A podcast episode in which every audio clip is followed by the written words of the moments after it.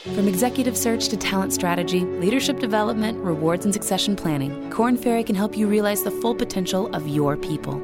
So you can take your business where it wants to go, up. Learn more at kornferry.com/slash up. The president elect of the United States, Donald Trump, has been accused of sexual harassment by multiple women, and he also used language in his campaign that would be considered sexual harassment in the workplace. Given that Donald Trump is now the example of leadership in our country, it got us thinking about the state of sexual harassment in the workplace. This is Game Plan.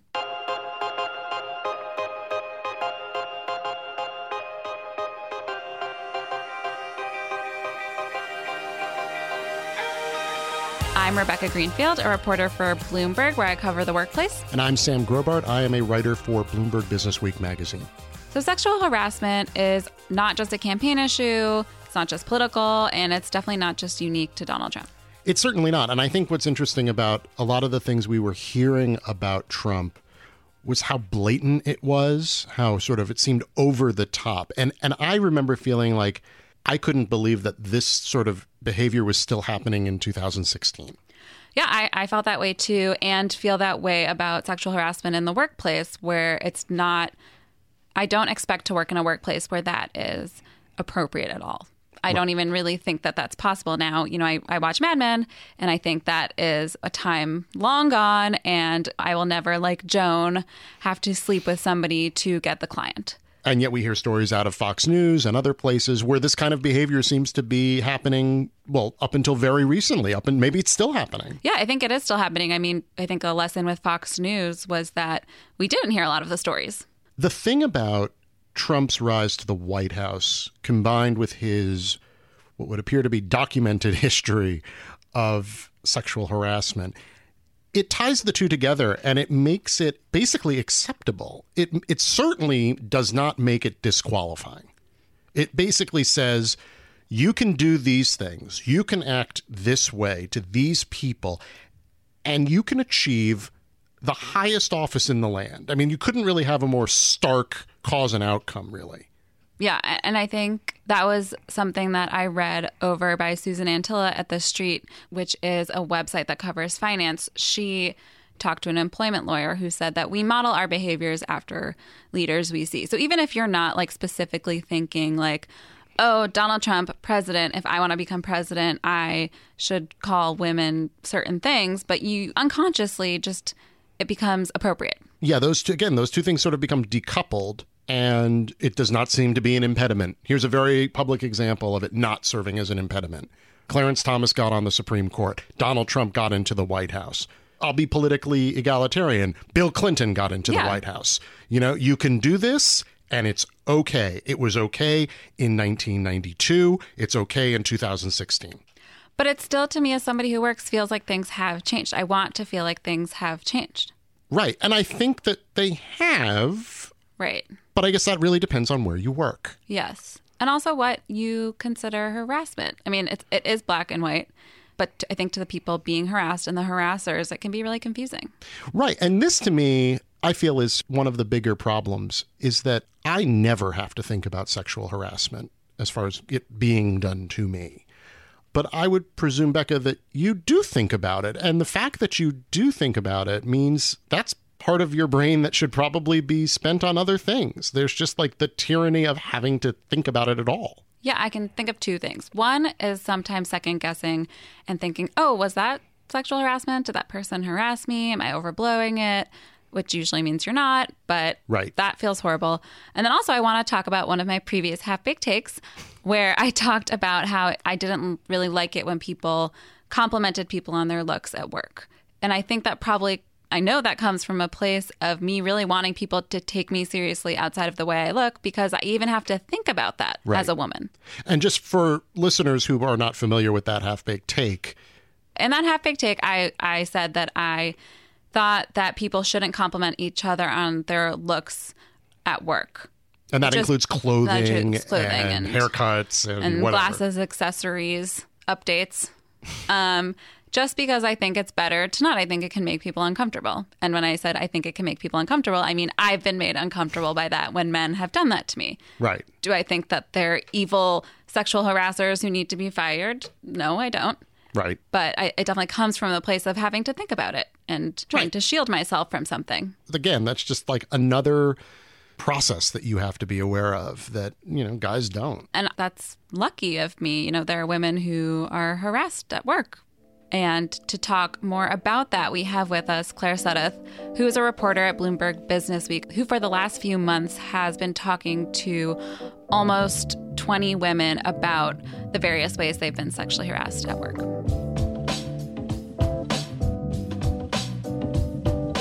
Thanks for coming on and talking to us. Yeah, thanks for having me. So, you've talked to over a dozen women who've been sexually harassed at work. Yes, I have. And their stories have ranged from mildly infuriating and frustrating to absolutely tragic, where you don't think that this would still be happening.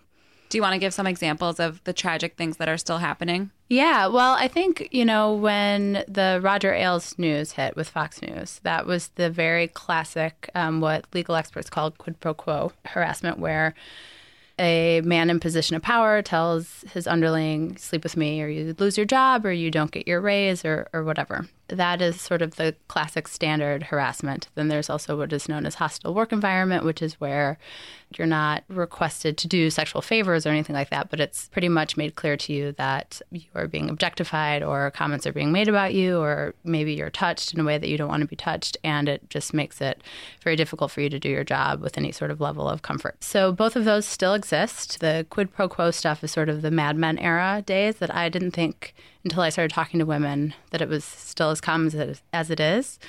But unfortunately, um, it is the case, especially in food service. I talked to someone who worked on a horse farm, and, you know, it's sort of non traditional workplace environments where you don't necessarily have the company culture and the compliance training and the meetings about diversity and this sort of stuff, um, where the sort of old school way of doing things still reigns.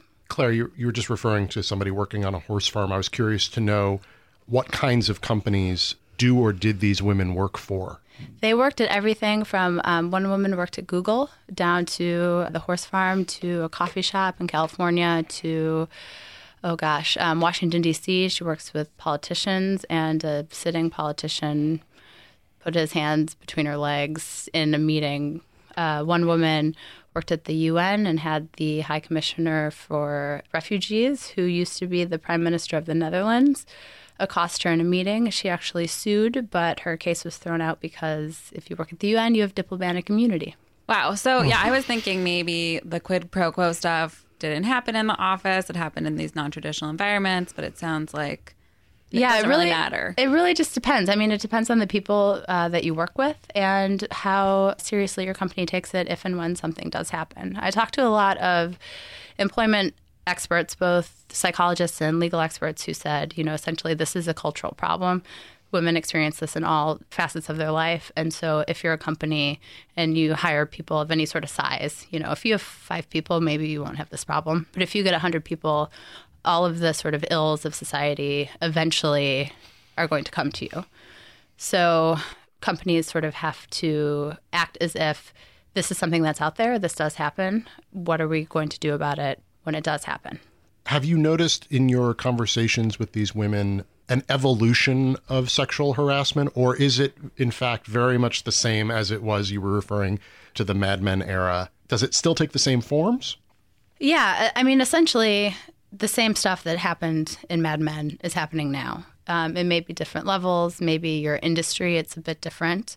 Um, I think, sort of in news media, the stuff that happened at Fox News is not common to other news media organizations, but that doesn't mean that Fox News was just the only place that that happened at all.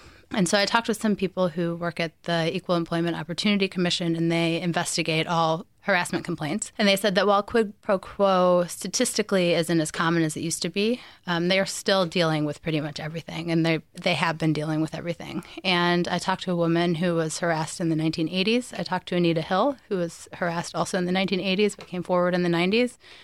And I talked to women who are in their 20s who were just harassed a couple years ago, and their stories are pretty much the same. The questions that they have are the same. The way that their employers dealt with it varied so drastically that it's not guaranteed that you're going to be at a place that takes this seriously. So I'm not really sure that we've made as many strides as we think that we have.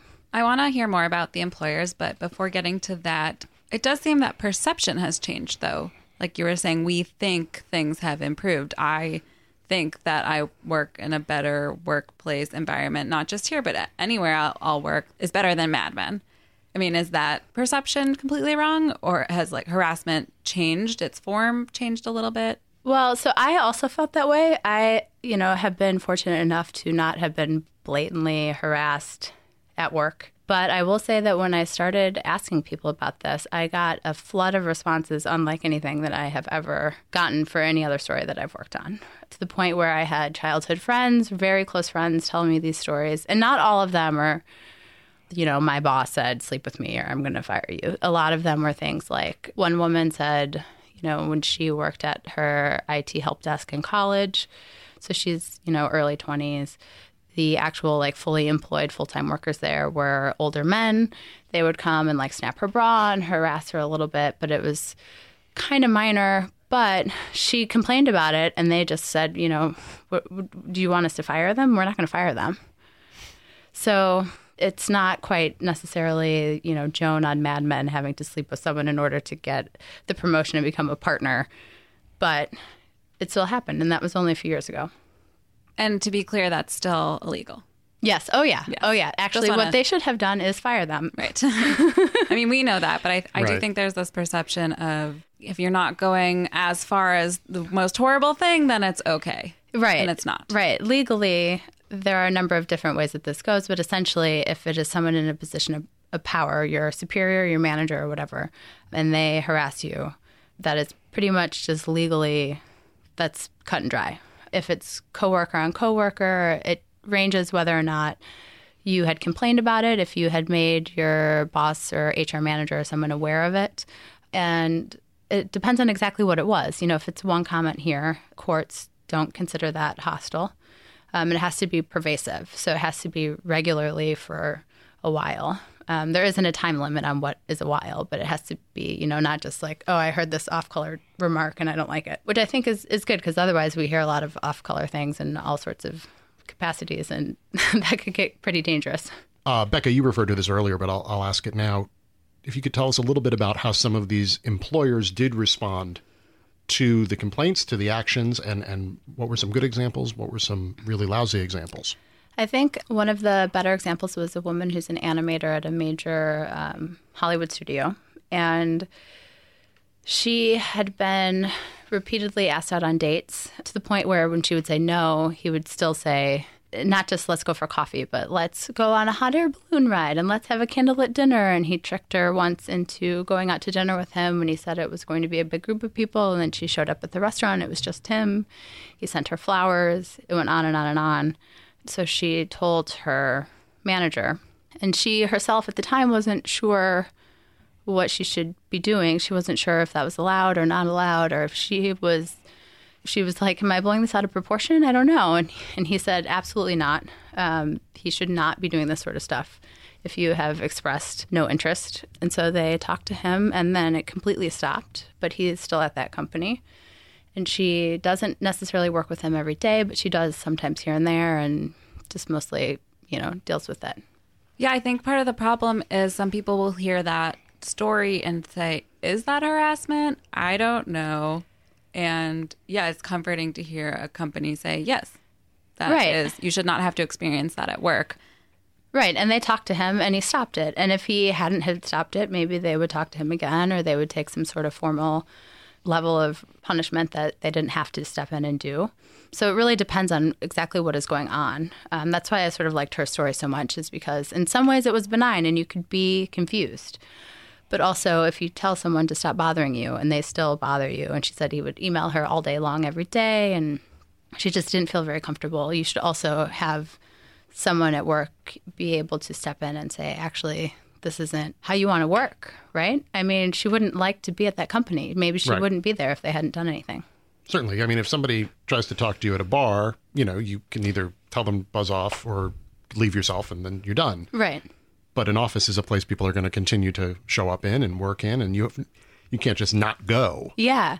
Well, and this was like her first big job at a major, major studio. And so this is a woman who'd worked her whole life wanting to be an animator, like went to grad school, did all this sort of stuff, and then gets there, and then this happens. And what, is she just going to quit? I mean, so I liked that. That worked out well. I'm trying to think of some of the other stuff. Um, yeah, what was an example of, of a company not handling it well? What does that look like for the woman? Well, the most tragic one was a young woman just out of law school. She got a job at a boutique litigation firm in Manhattan, and she went out to dinner with the partners. And one of them made a comment that because he was paying for her dinner, she should give him a blowjob.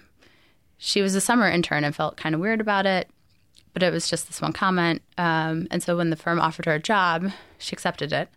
She didn't think she was going to be working directly with him, but surprise, they reorganized. She's going to be working directly with him. And so those types of comments became her daily life um, almost immediately, where she was told, you know, to dress sort of scantily for hearings so that she could be eye candy for the judge. Her body was commented on all the time. He actually asked her to have sex with him and she said no. He told her at some point that he wasn't sure that he could recommend her for a bonus, and then they should. Um, this was at their holiday party that they should go back up to the office and talk about it. Um, they ended up having sex. It's sort of unclear to me, based on the lawsuit, how that completely played out.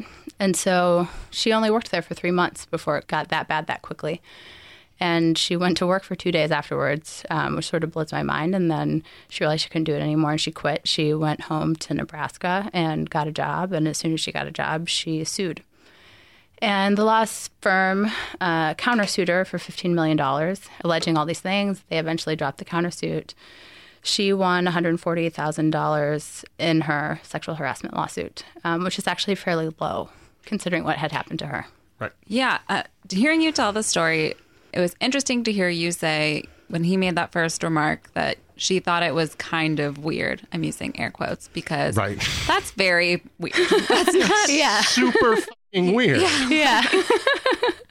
like, yeah, that is not normal from someone you work with, especially to a summer intern. yeah. You know, it's, it's, uh, No, no, hold up, hold up. To, To nobody. anyone, to anybody, sorry, to anybody. right well and you know it's it's it's been hard reporting this because i just want people to tell me what their experiences were and what their thought process was at the time. And oftentimes these women have now in hindsight been like what was i thinking? What was i doing? But she'd never had a job before. She was coming from the south had never lived in new york before. Not that new yorkers talk like that at all but like everything is new to her. Like this is her first summer job. She's going to be a lawyer. This is just some after work dinner drink thing. She's totally offended, but doesn't really know what to do about it. Up happens when the power and potential of every employee and leader in your workforce is released. And Korn Ferry can get you there by aligning your people to your strategy, attracting, developing, engaging, and rewarding them to reach new heights. With Korn Ferry, you get a partner who truly understands people, leadership, and the new landscape of work. A partner who knows how to take your business up. Learn more at kornferry.com slash up.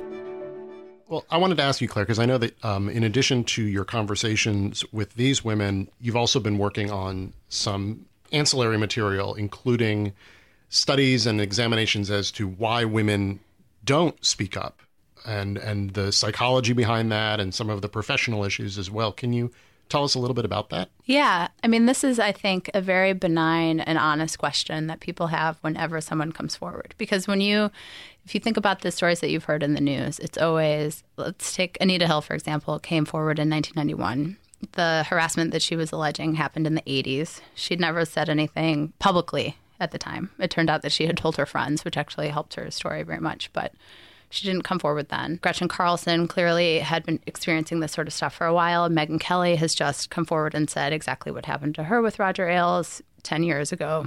And so there is this natural reaction to, like, well, why, if this is so awful, didn't you do something about this? I would do something about this. I would definitely, I would quit. I would report this. I would, you know, whatever. And sometimes that's used to discredit people when they come forward. And sometimes it's just a really honest question. And so um, I started talking to psychologists, and there's a very good study in 2001 where these psychologists interviewed women about what they would do if they were sexually harassed in a job interview. And they said I would get really mad and I would refuse to answer the questions and I wouldn't accept the job and all this sort of stuff.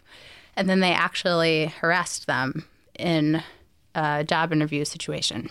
The, the psychologist didn't. They hired someone to do it, but you know, he asked them questions like, "Do you find yourself sexually desirable? Do you think it's important for women to wear bras to work?" Um, which was a bizarre question, but that's the type of weird stuff people say, I guess. Do you have a boyfriend? In what they thought were real job interviews, and every single woman answered the questions and sat through the entire job interview. And then later, when they asked them about it, they said they weren't angry. What they felt instead was fear. So they just were trying to get out of the situation, just sort of survive it, I suppose. So the theory behind why people might not report it is that they're just scared. Yeah, essentially. Um, Which and seems reasonable. Yeah. And also something we've been talking about before. You don't really know what to do. You don't know what counts as harassment. You don't know what recourse you have. That all seems like reasonable reasons that people wouldn't come forward. yeah, and then you know, once you're out of the situation and the fear has sort of dissipated a little bit, then you sort of think it through and think, sort of the woman who was asked out all the time. You know, am I making a big deal out of this? I don't even know. Or if it is your boss or something like that, what are the career ramifications of me trying to to say anything? Will I, do I work at a company that will take this seriously? Is this person in charge of the entire company or news organization? Or um, in the case of the horse farm, he his wife owns a horse farm, so and stuff like that. We've all sat through really terribly produced videos about how not to Yes. sexually harass people. That's something else that you looked at, right? Yeah. Um, in doing this story, I the first thing that came to mind was the fact that I've sat through so many, you know, quote unquote compliance videos, and I've never understood necessarily what their point is. Uh, because I figure if you're someone who's inclined to do this sort of stuff, sitting through a slideshow isn't going to change you. And if Whoa. I know. oh, I shouldn't do that anymore. I can't just grab people I work with, I had no idea. Thanks, slideshow. And then if you are not inclined to do it, you already sort of know that. And so, what is this necessarily doing? Um, some of it is very good. It's educational in terms of, you know, what the actual policies are, how you can come forward if something happens to you. Here's the hotline to call or whatever.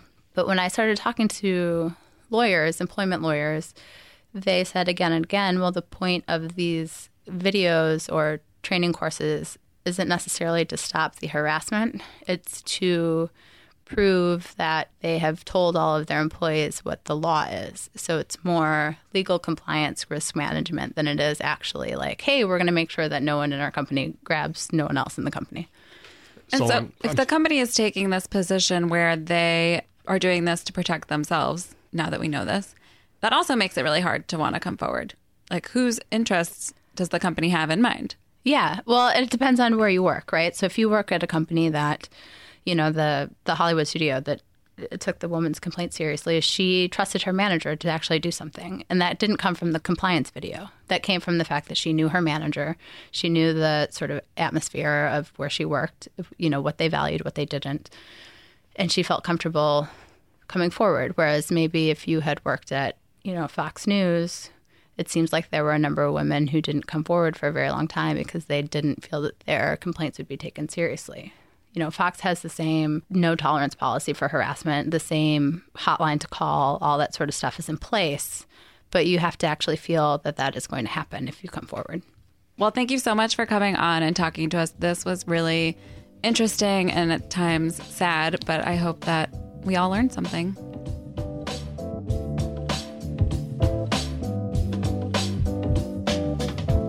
So, talking to Claire was depressing. yes.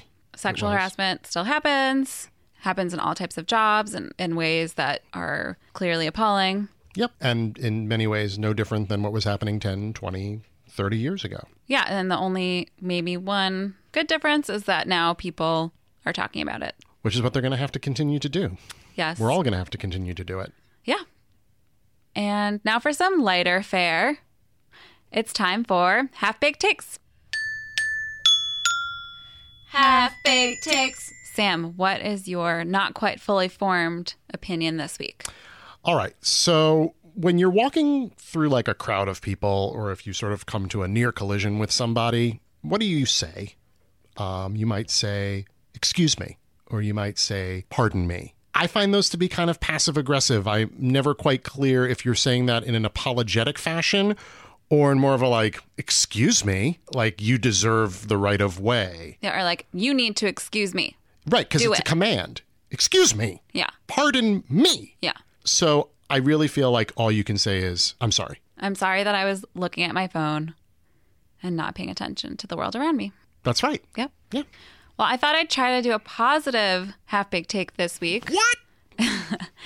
And my half baked take is that I hear a lot of complaining about like meaningless workplace chit chat, such as asking how your weekend was. And you know what? I try to make a point to ask people how their weekend was because I care. I don't know, like I don't know what I care means, but I enjoy that conversation. I Sure. think it's a nice way to talk to somebody. You can learn a little something about them. Yeah, we sit really close to each other here at Bloomberg. That's right. So, you know, ask someone about how, just how they're doing. Yep. And this has been Half Baked Takes. Half Baked Takes. Thank you for listening to Game Plan. You can find me on Twitter. I'm at RZ Greenfield. And I'm at Sam Grobart. And if you like this show, you can head on over to iTunes and rate and review and subscribe. Game Plan is produced by Liz Smith and Magnus Henriksen. The head of Bloomberg Podcasts is Alec McCabe. And we'll see you next week. Bye.